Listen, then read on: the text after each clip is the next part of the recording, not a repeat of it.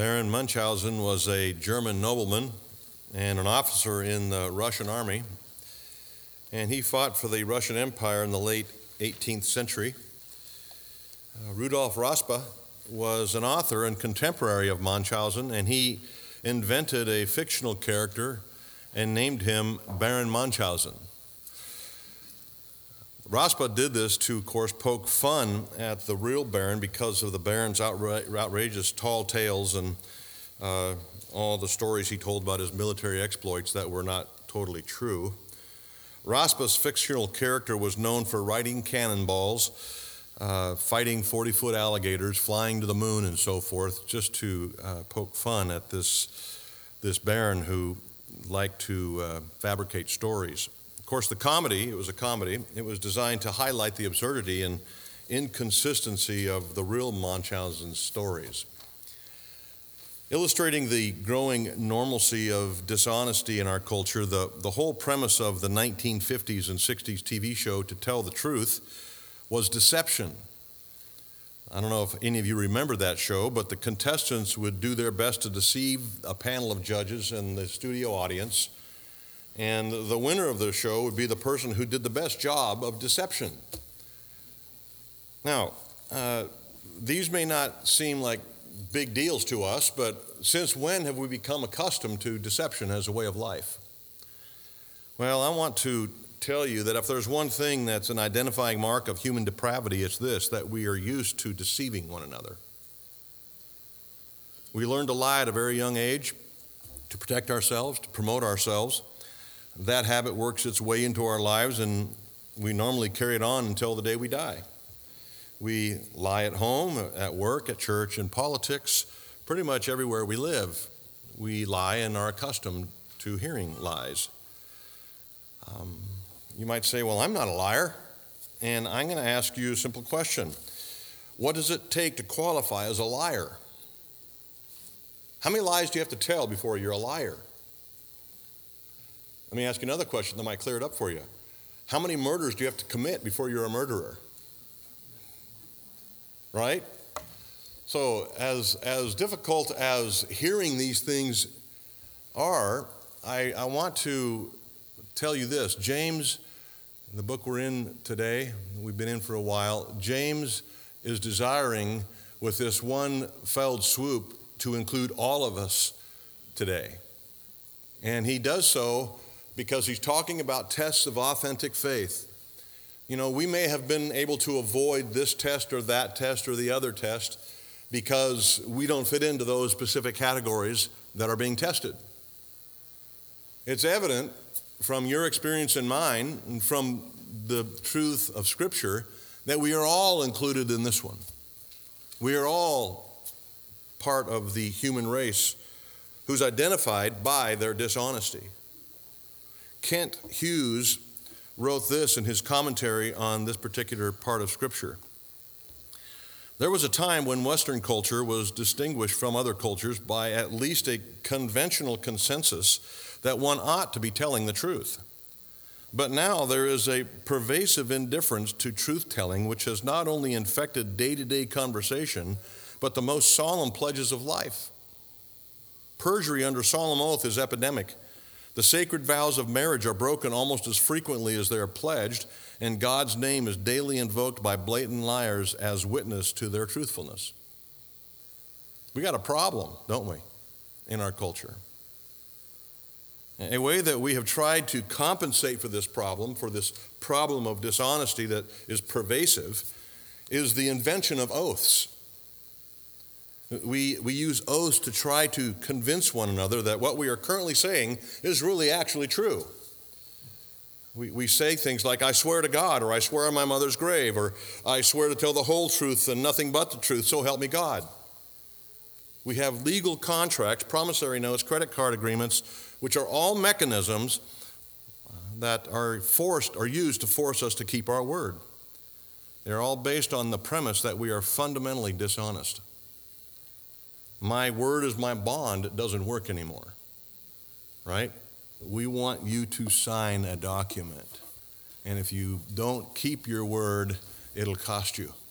Right? This is what we're used to It's like breathing to us anymore. I want you to turn with me to James chapter 5, and we're going to look at just one verse today, verse 12. James 5 12.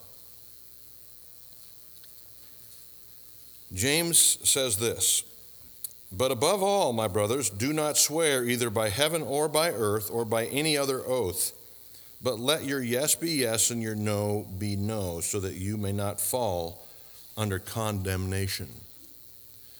The command of verse 12 is um, the first of many that James will close his letter with. He's coming to the conclusion. We're getting towards the end. We've, we've been in this book for almost a year now, and we're coming to an end, and we're James beginning to wind this thing down. And with it, he is going to kind of give some staccato commands for us to keep in mind and pay attention to as we go our way. If James wouldn't have included these words in verse 12, above all, we may have been able to squeeze them into the last sermon or maybe include them in the next sermon. But when he uses the prioritizing words above all, it requires us to take a little more careful look at this verse. Think about what he's saying. Above all, be honest. He's saying this after he said everything that we know he has said about the Christian life. This is shocking to us. This particular command is more important than all the others that he has already said? Seems to be. Today I want to explain I want to investigate why this is. As we have noted before, James has a, has had a keen concern for the speech of those who claim Christ. If you remember, he has addressed the tongue in every single chapter of this book the, the tongue of the Christian is of great concern to James. He's saying, more than anything else in the Christian life, your tongue reveals your heart. And he's at it again here today with this focus on honesty. Controlling the tongue is a key to identifying authentic faith.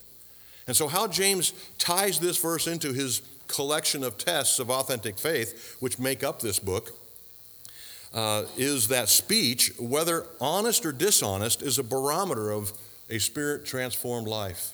Do you want to know if God is actually at work in your life? Pay attention to what comes out of your mouth, is what James is saying. How people speak is one of the things that most reveals the true condition of the heart. So his teaching here in 512 is a sweeping call to radical truthfulness. And if we pay attention, if we heed this call, it will set us apart from the rest of the world who is used to what I've just described. And by the way, if we're radically truthful, it may get us into trouble at times. But radical truthfulness will build confidence in our lives. It'll bring refreshing grace to a confused world, and it'll be a powerful evangelistic tool for every Christian who maintains honesty. So, what I want to show you this morning is the problem of dishonesty. I want to also show you the solution to dishonesty and then some amazing benefits of honesty. All right? So, let's dive into this. The first point I want to show you here from the text is the problem of dishonesty. The problem of dishonesty didn't start in James' day, it, it, it began in the Old Testament. And so, I want to take you back to the Old Testament so you can see why James includes it in his tests of authentic faith. The problem here in the Old Testament is clear. Back in the Old Testament day, Israel were encouraged to make vows. In Deuteronomy chapter 10, verse 20, for example, Moses said this to them You shall fear the Lord your God, you shall serve him and hold fast to him, and by his name you shall swear. And so they were encouraged to make vows to God and to each other based on God. But they're also forbidden to break vows. And this is, there's quite a few records of this in the Old Testament, but let me read for you just Numbers chapter 30, verse 2. If a man vows a vow to the Lord or swears an oath to bind himself by a pledge, he shall not break his word. He shall do according to all that proceeds out of his mouth. So, as much as God encouraged the vow making of his people, he discouraged and forbade breaking vows. So you better mean what you say when you vow something. But the ancient Jews became masters of deception through misleading vows or misleading oaths. They, they would need lawyers to interpret oaths and oral contracts to make sure there was no wiggle room to get out of a promise made. They would pretend truthfulness but say or write things in such ways as to allow for a backdoor escape if things got a little hot. People would swear and promise by their own life, by their mother's grave, by their health, or by some random object, but intentionally leave off God's name so that if things got tough, they could back out of it. In fact, the rabbis became very detailed. That is, the teachers of the law became very detailed in their teaching on oaths and devoted an entire section of the Mishnah, which is a commentary on the five books of the law. They, they, they devoted an entire section of the Mishnah to a discussion concerning oaths. And in that section of the Mishnah, it be, they used as a guide for when and how people could deceive others and get away with it legitimately. That was in their teaching. This began to, of course, undermine society. People had a hard time being in business or buying or selling anything or just being in regular relationships because they never knew if someone was actually trying to deceive them or sell them a bill of goods or say something that they can get out of later. This became so commonplace that it destroyed Jewish society. The problem was that they had figured out a way to undermine integrity but maintain a facade of truthfulness. Evasive swearing became a fine art. Let me give you an example. One rabbi taught that if you swore by Jerusalem, you were not bound to your oath, but if you swore facing Jerusalem, you were bound. So I could promise you, I will pay you $5,000 for your car. But if I wasn't facing Jerusalem when I promised that, I could take your car and our vow would be null. That's how crazy this became in Old Testament days. And there was law after law after guideline after guideline that directed people, and they had spent all their time interpreting these things just to make sure they weren't getting ripped off. The custom of making oath was a major part of biblical life in Old Testament times. And by the time James wrote his letter in the first century, this oath deception had become a problem in the church. So let's look at the problem in James' day. When James says there in verse 12, above all, brothers, do not swear, he isn't referring to the, something that we might think of in our culture. He wasn't talking about filthy language or, or dirty jokes. That kind of language is prohibited elsewhere in, in the scriptures. But James is referring to something else. As I just mentioned, the, the, the, type of swearing that James has in mind was a common practice in his day and in Old Testament times. In fact, if you read through the Old Testament, you come across oaths occasionally. You ever heard of the Nazarite vow? These people would promise to live a certain way and abstain from certain things for a period of time. It's called the Nazarite vow. The vows that the people of Israel took to obey God, they all vowed together, corporately. We will obey. It was a corporate oath. God Himself made vows to His people, recorded all over Scripture. Uh, Numbers 14, Isaiah 49, even New Testament, Luke 1. But back then, there were no legal contracts. All they had were oral agreements. So it's important that you understand what's going on here in Old Testament times in James' day so that it makes sense to us today. One thing that I want you to make sure you hear is that James isn't forbidding any oath making. The oaths that, that we make at our wedding ceremonies are good and honorable to God. Our church covenant is an oath that we promise one another, how we'll behave with each other. What James is forbidding is language that is used to deceive or mislead someone intelligently, or taking an oath flippantly, like, for example, our church covenant. Oh, we do this every year. Let's just read it and get it over with. That would be a flippant use of our covenant, of our oath. Jesus said this in Matthew 5 concerning these things. And again, Jesus is referring to what's going on in the Jewish society in his day. He goes, Again, you have heard that it was said to those of old, You shall not swear falsely, but shall perform uh, to the Lord what you have sworn.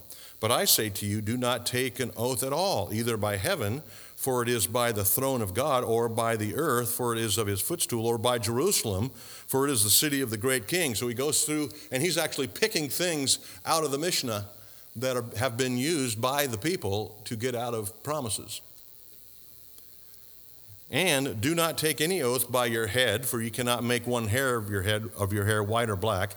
Let what you say be simply yes or no. Anything more than this comes from evil. So when we read the story of Acts 5, which you just had read to you this morning, and you hear about Ananias and Sapphira dying because they misrepresented what they gave, it shocks us in our day, doesn't it? It's like, what in the world?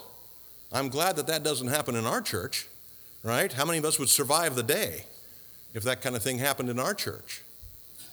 Well, and you would say, well, after all, they, they, they gave uh, to the Apostle Peter a gift.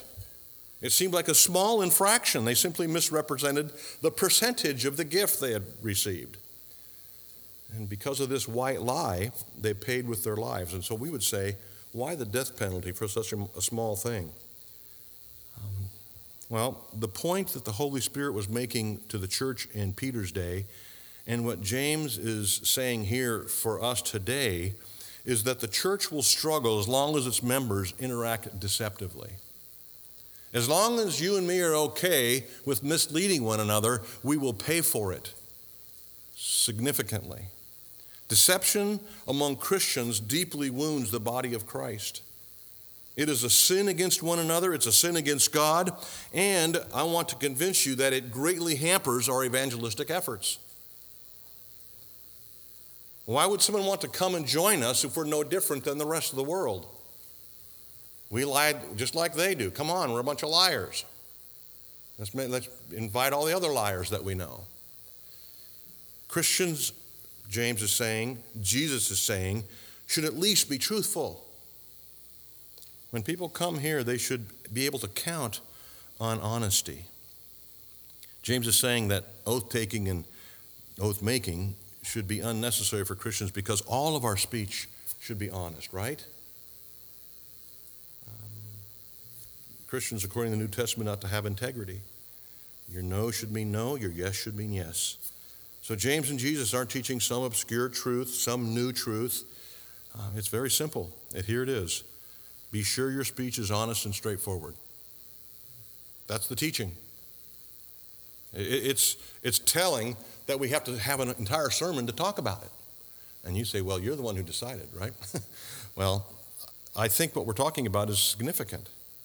We need to make sure that we're not communicating through innuendo, inappropriate sarcasm, or any kind of deception. Our speech should not be vague and difficult to follow.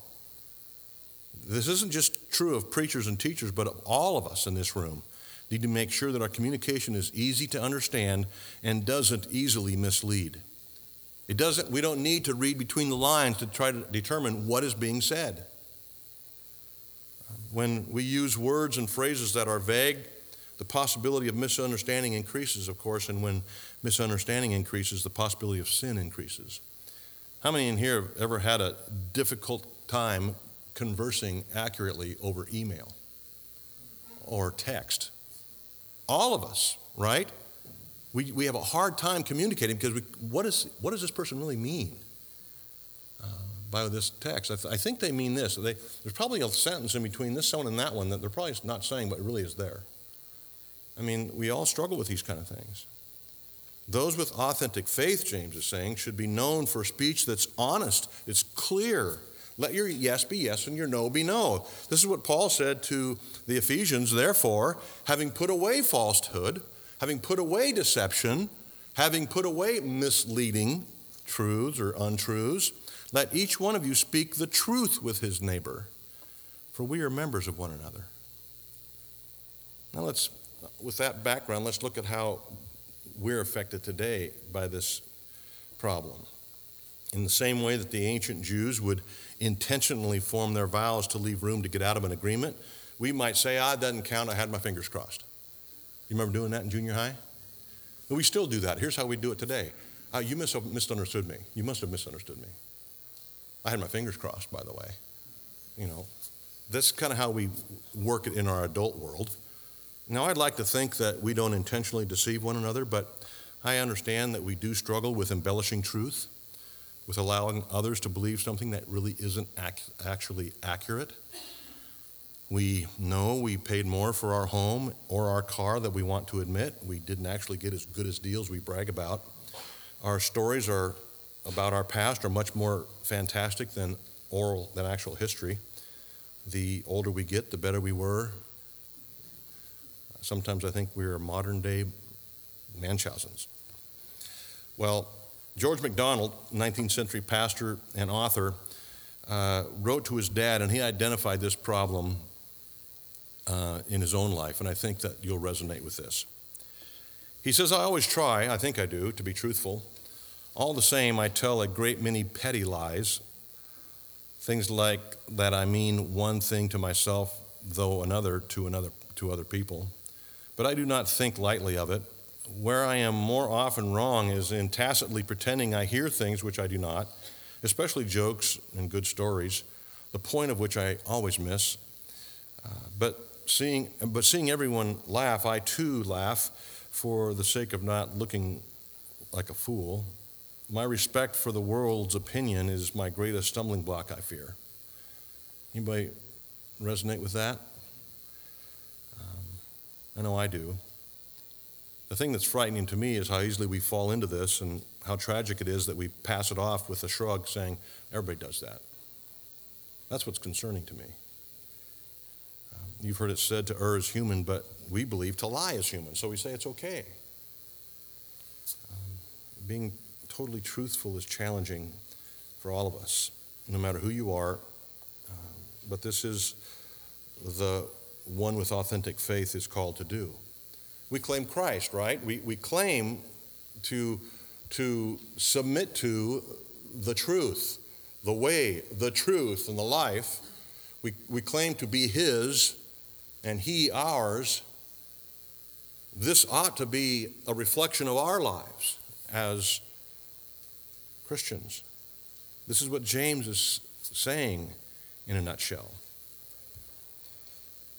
Uh, Dr. Helmut Thielicke said this Whenever I utter the formula, I swear by or to God, I'm really saying now that I'm going to mark off an area of absolute truth and put walls around it to cut off from the muddy floods of untruthfulness and irresponsibility that ordinarily overrun my speech.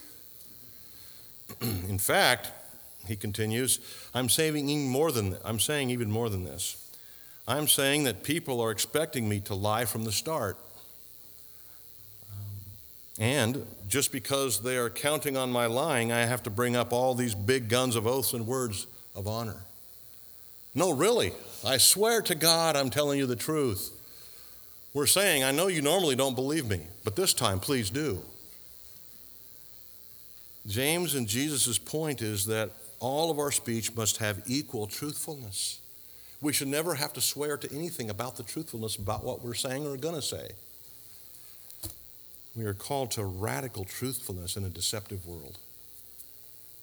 Let's look at the solution to dishonesty that we find in Scripture. Starting here in the text, we know that we cannot control our neighbors or our politicians for that matter, but we should be able to control ourselves. Theoretically, right? We should be able to control ourselves. Well, let's look at this and see what the solution might be to our struggle with honesty. First is this understand God's condemnation. Understand God's condemnation. Now, why do we want our speech to be marked by honesty and clarity? Because of what's said at the end of verse 12. Look what it says.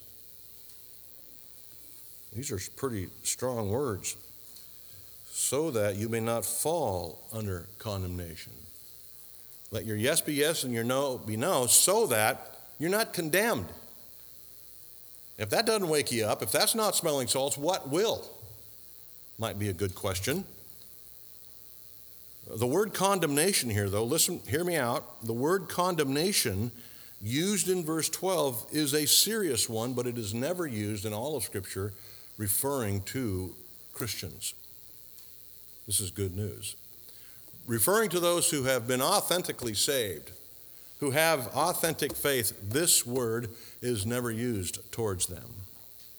James isn't referring to fatherly discipline here of God's people. He, he's referring to the condemnation and judgment on those who have uh, no authentic faith and demonstrate that by their habitual deceptive language. So, here's the test. If you're looking at your life, if you're paying attention to what you're saying, and more often than not, you're not being completely honest with people around you, there's a good chance that the faith you claim isn't authentic. And if, the keeps, if those uh, untruths or half truths keep coming out of your mouth, then condemnation waits, is what James is saying. So, one way to, to uh, solve the dis- dishonesty problem, if you don't know Christ, is to consider the coming condemnation if you continue. That's pretty drastic. Let me say something that I've said often as we've gone through this uh, sermon series in James. I am not preaching Christian perfection. The Bible does not teach Christian perfection. Even though you know Christ, even though you've been given a new heart, guess what? You still struggle with sin. Have you discovered that yet, Christian? I think the person sitting next to you has discovered it. We all sin, we all struggle with sin. Read the first chapter of 1 John. That's not the point. The New Testament does not teach perfection at all. Every Christian knows they sin and fall into it from time to time. But this test of faith is intended to identify a consistent trajectory of life and a habit of misleading people. If this is you, beware, James says. When you mislead or lie to someone, the question is not if you've ever done that, but when you do, do you make it right? Do you call the individual, meet with the individual, and confess your sin and acknowledge what you have done? The one with authentic faith will be sensitive to the Holy Spirit's guidance in this department. They will steer away from deceptive speech as much as possible, but when they do fail, they'll acknowledge their sin and make it right. Those without authentic faith will continue to deceive, continue to mislead, and James says their condemnation is waiting. so that's the first thing I need you to consider if we're going to solve dishonesty in our lives. Secondly, is this. Second thing we can do is this understand God's grace. This is always better. I'm, I'm sure you know that grace is always better than condemnation, isn't it? Do you agree with that? Uh, I know you do. James has been teaching that genuine faith changes things. If there's one thing that we could take away from the book of James, it's that. If you are authentically, sa- authentically saved, if you have genuine saving faith, things are different. Those who possess the Spirit of God, those who have been regenerated from their old way of life to the new, those who are Christians, truly, authentically Christians, are different. We have a new heart. In uh, Colossians, the, the, Apostle Paul taught um, that this very thing that when, you, when the Holy Spirit comes into your life, things begin to change. At the beginning of Colossians chapter 3, uh, he says that if you have been raised with Christ, or since you've been raised with Christ, like we heard earlier in the day, Colossians 3 9 and 10, he says this Since you've been raised with Christ, do not lie to one another. So, one of the first things that comes out of Paul's mouth, the first thing that comes into his mind, is when you have been converted, when you have experienced grace, what comes out of your mouth changes. It's one of the first things on Paul's mind. He says, Don't lie to one another, seeing that you have put off the old self with its practices. In other words, lying is part of the old self. And have put on the new self, which is being renewed in the knowledge of the image of its creator. So if God has regenerated your soul, you will grow in truthfulness. There's no escaping it.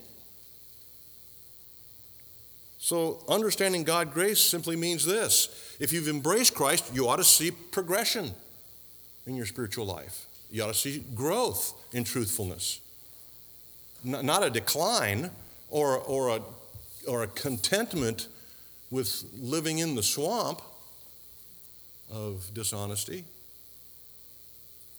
Let me, let me share with you some benefits that come with practicing honesty that James is instructing. First of all, this honesty empowers our evangelism. Honesty empowers our evangelism. In speaking about evangelism, the Apostle Paul expects us to speak truthfully to those outside the church. He says this in Ephesians 4 14 and 15 so that we may no longer be children tossed to and fro by the waves and carried about by every wind of doctrine, by human cunning and craftiness and deceitful schemes. That's the swamp I'm talking about. We're no longer influenced by that. And then he says this in verse 15 Rather, rather, those of you who have Christ, who've experienced grace, speak the truth in love. We are to grow up in every way into Him who is the head, into Christ. So, friends, if we're going to be speaking the truth to one another, if we're going to be speaking the truth to those outside this, these walls who need Christ, that is a powerful evangelistic tool. How refreshing is it for someone to be honest with us? It's not common in our day. Our friend Helmut again says this The avoidance of one small fib may be a stronger confession of faith than a whole Christian philosophy championed in lengthy, forceful discussion. I'm glad you know theology, but can you speak truthfully? Is what he's saying. He's saying this is a powerful tool for evangelism. Nobody really wants to know about your God if it doesn't affect your life, right? Truthfulness is a great evangelistic tool. To those weaned on deception, lies, and misrepresentation, the truth is as refreshing as a high mountain spring. The world is starving for honest and straightforward talk. And how refreshing is it to encounter raw honesty? And I'm not talking about gossiping about each other's failures or being rude to one another. That, that's not the truth that we're encouraged to freely share. In fact, we're encouraged to cover one another's sins, aren't we? to promote peace in the body of Christ. What James and Paul and Jesus are expecting is simple, plain honesty. That's it. Honesty empowers our evangelism. Next, honesty strengthens relationships.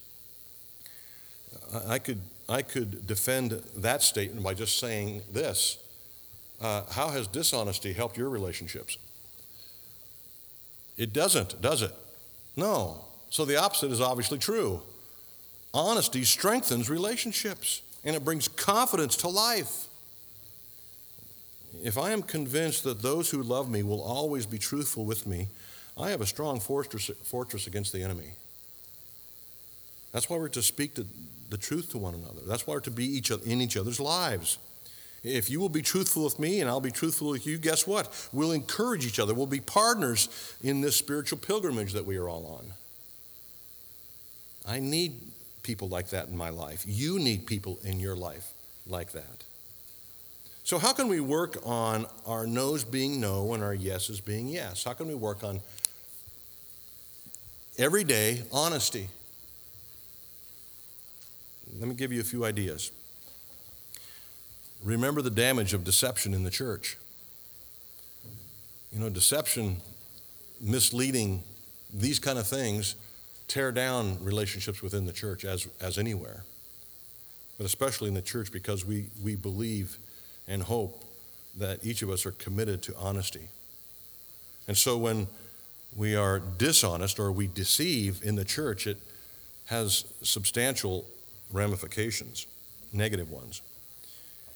Next, remember what Jesus said about words. You remember what he said? Out of the abundance of the heart, the mouth speaks. Remember that whatever comes out of your mouth is a reflection of your heart. It's not, oh, I'm sorry for what I said, I was tired. Or, oh, I'm sorry for what I said. It was, you know, it was a long day or it was too hot. No, it's a reflection of the heart every time, not just when it's hot or you've had a long, hard day. So remember what Jesus said about words. Out of the abundance of the heart, the mouth speaks. Based on your words, what is the condition of your heart, friend? Thirdly, remember the presence of the Holy Spirit should impact our speech. What is the fruit of the Spirit? Remember that? Galatians 5? All these things that reflect honesty, transparency, so forth. If the Holy Spirit is, in fact, in our lives, it will become evident to those watching us. And then finally, remember that the Word of God will wash our words. Do you need your words washed? Do you need um, a washing of the Holy Spirit over your language? And I don't mean foul language, that of course too, but I'm talking about just simple honesty. Well, the Bible tells us that um, the Word of God is what cleans us up. Jesus said, Sanctify them by the truth. Your word is truth. So, the way we become more like Jesus, including in our talk, who never said one wrong word, by the way, Jesus never said one wrong word. When we, the more we become like him, it's because we spend time with him in his word. You know why the, the Jewish leaders um, were impressed with Peter and James and John when they interrogated them in Acts 4? They knew that these guys were fishermen, untrained, and yet they were impressed. Why? Remember what it said in verse 13? Because they had been with Jesus. Friends, being with Jesus transforms us. Let the word of Christ, let the word of Jesus Christ dwell in you richly. It will wash over your language, it'll wash over what comes out of your mouth, it will filter what comes out of your mouth. So spend time in the Word and pray that God will do His sanctifying work through the Word on your lips. The psalmist was concerned about this very thing in Psalm 141, verse 3. He said, Set a guard, O Lord, over my mouth. Keep watch over the door of my lips. Why? Because it can get away from me. I can say things that I don't want to say. So, as we grow in Christ and become more and more like Jesus, who was always honest, we're going to slip occasionally. But Jesus, who is the friend of sinners, will be quick to pick us up because he loves us and gave himself for us. Friends, the grace of God is an amazing, powerful reality in the life of every single Christian. Because we know we fail, we know we blow it at times. But to know that the one who is the judge, the only one who is the judge, forgives, grants pardon 100% of the time. He'll be quick to embrace us as the father of the prodigal son was quick to embrace his returning son. A good thing to remember as you struggle, and it is a struggle, believe me, this is a struggle. Um, one of the things that will help you in this struggle to have your words reflect the words of Christ and, and the presence of the Holy Spirit is to remember that, that God has begun a good work in you. All right? It's, it's a process. What you will be is not what you are, but what you are is not what you were. Right? We are all hopefully seeing progression in Christ likeness. It says in Philippians 1 6, He who began a good work in you, that is, the God who began a good work in you, he, he converted your soul, He gave you a new heart, He's starting to sanctify, cleanse you, even your language completely. He says, He who began it will complete it one day. So look forward to that day. Let's encourage one another towards that day. Let's walk with each other towards that day. Friends, our words are, are critically important. James says, above all, brothers, be honest with each other. Be honest. Don't make things up. Don't try to impress people. Let's just be honest with each other. And we'll be much further along in bringing in the kingdom of God, not only in our lives, but the lives of those around us. Pray with me if you would. Lord, I ask for help now for each and every one in this room who struggles with this, and I know we all do. Our mouths seem to be one of the primary areas of needed sanctification. Help us, Lord, to be radically truthful. Help us to be attentive to the words we speak. Keep us from the insecurity that causes us to speak in such ways that makes people think something of us that isn't true. Strengthen us so that our words are a source of hope, encouragement, joy, and refreshment to all who listen. Father, I pray that you would use our honest speech to bring glory to your Son, Jesus Christ, and that our honest speech would be used by you, by your Spirit, to bring our lost friends to Jesus Christ. Father, for his glory, the glory of our Savior Jesus Christ, who died for us, who is working in us through his Spirit to bring about Christ likeness, we give all the glory and praise. Bless us now in his name. Amen.